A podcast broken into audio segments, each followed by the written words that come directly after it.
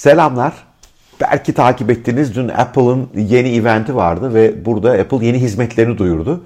Bu aslında Apple'ın bir stratejik dönüşümünün de göstergesi. Çünkü daha evvel Apple bu tip eventlerde hep yeni ürünlerinden bahsederdi. Bu kez ise ürünlerden değil, hizmetlerden bahsetti. Yeni servislerden.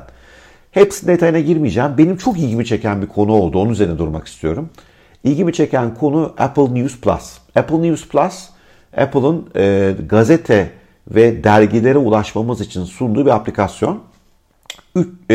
üç yüze yakın dergiye ulaşabiliyorsunuz burada ve gazeteye. Ücreti gayet makul. Amerika fiyatlarıyla aylık dokuz nokta doksan dokuz dolar, yani yıllık yüz yirmi dolara gelir. Oysa orada sunulan içeriğin gerçek fiziki abonesi olsanız o dergilerin sekiz bin dolar civarı yıllık para harcamanız gerekir. Bu yönden fiyatı makul.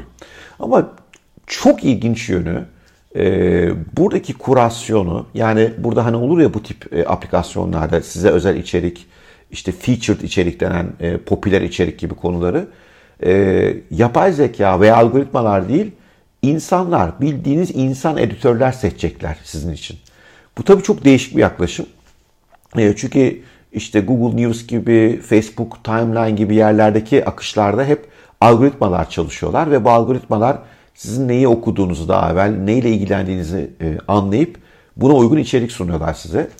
Apple ise diyor ki ben bunu yapmayacağım diyor. Ben insan kuratörlerle çalışmak istiyorum diyor. Bunun da birkaç büyük avantajı var diyor. Birinci büyük avantaj, bu sayede haberlerin gerçek olduğundan emin olacaksınız diyor. Çünkü biliyorsunuz Facebook'ta, Google'da, YouTube'da pek çok sahte habere rastlanabiliyor. Çünkü algoritmalar çalışıyor ve algoritmalar sahte haberle gerçek haberi ayırt edemeyebiliyorlar. Google bu yüzden insan editörler elleriyle sizin için seçecekler haberleri, e, makaleleri. Bu sayede gerçek olduğuna emin olacaksınız diyor. Bu bana çok ilginç geldi. İkincisi, bu insan editörler sayesinde bir zevk ortaya koyacağını iddia ediyor Apple. Yani böyle sadece algoritmaya dayalı bir iş değil, için içine insan dokunuşu olan, zevkin olduğu, dünya görüşünün olduğu bir seçki yapacağız diyor. Tartışmalı bir şey tabii. Hani bazıları şey diyebilir, değil mi? Yani bu insanlar kim ki bizim adımıza seçim yapıyor? Ama ben biraz sıcak baktım açıkçası. Algoritmalar yerine e, zevkli insanların seçki yapması hoş. Aa, üçüncü enteresan yönü de Apple e, bu yöntemi tercih etmesinin nedenlerinden birisi olarak e, datamızı kullanmayacağını söylüyor. E, diğer algoritmik yapılarda verimizi kullanıyorlar. Apple ise diyor ki ben bu verileri toplamayacağım sizden. Çünkü seçimi bu veriye göre yapmıyor olacağım.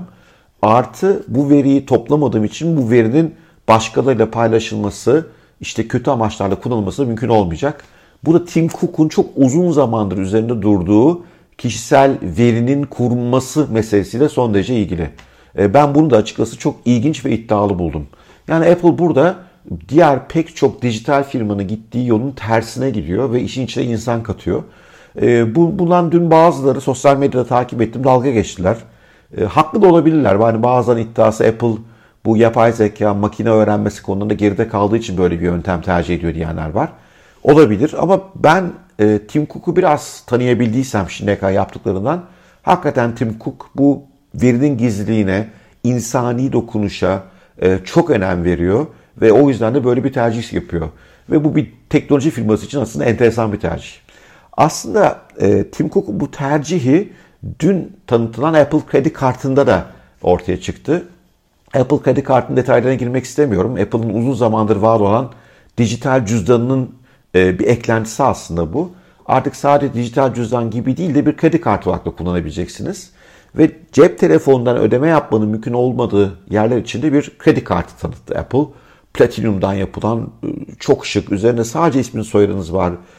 Kredi kartı numarası yok, tarih yok. Herhangi bir sembol yok, amblem yok. Sadece bembeyaz, kaliteli bir malzemenin üzerine isminiz yazılıyor. Çok hoş, yani dokunuşlu çok hoş. Apple burada da ilginç bir iş yapıyor.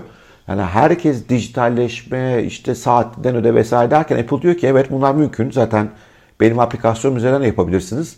Ama elinize kaliteli bir kart almanın duygusu da başka. Üstelik bu sayede e, bu anlamda gelişmemiş postların olduğu yerlerden ödemenizi yapabileceksiniz. Ama Apple onu da öyle bir şık yapmış ki yine muhtemelen insanların sahip olmak isteyeceği bir kredi kartı. Hep eğitimlerimde e, iddia ettiğim temel durum, müşteri deneyimi tasarım eğitimlerimde. E, bir yandan dijital dünyanın getirdiği nimetlerden yararlanmak lazım. Müşterilere muazzam kaliteli e, sorunsuz, hızlı akan, ben ona sürtünmesiz diyorum. Yani müşterinin zorlanmadığı deneyimler sunmak lazım. E, bir yandan da ama insani dokunuşu içinde tutmak lazım. Galiba Apple bu ikisinin e, ilginç bir dengesini e, yakalamaya çalışıyor. Başarılı olacak mı, olmayacak mı önümüzdeki günlerde göreceğiz.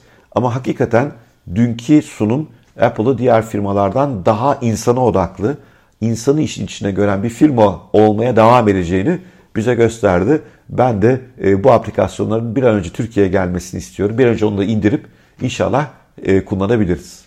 Evet, bu video hoşunuza gitmişse lütfen başkalarıyla paylaşın. İlerideki videolarda görüşmek üzere diyorum. Hoşça kalın.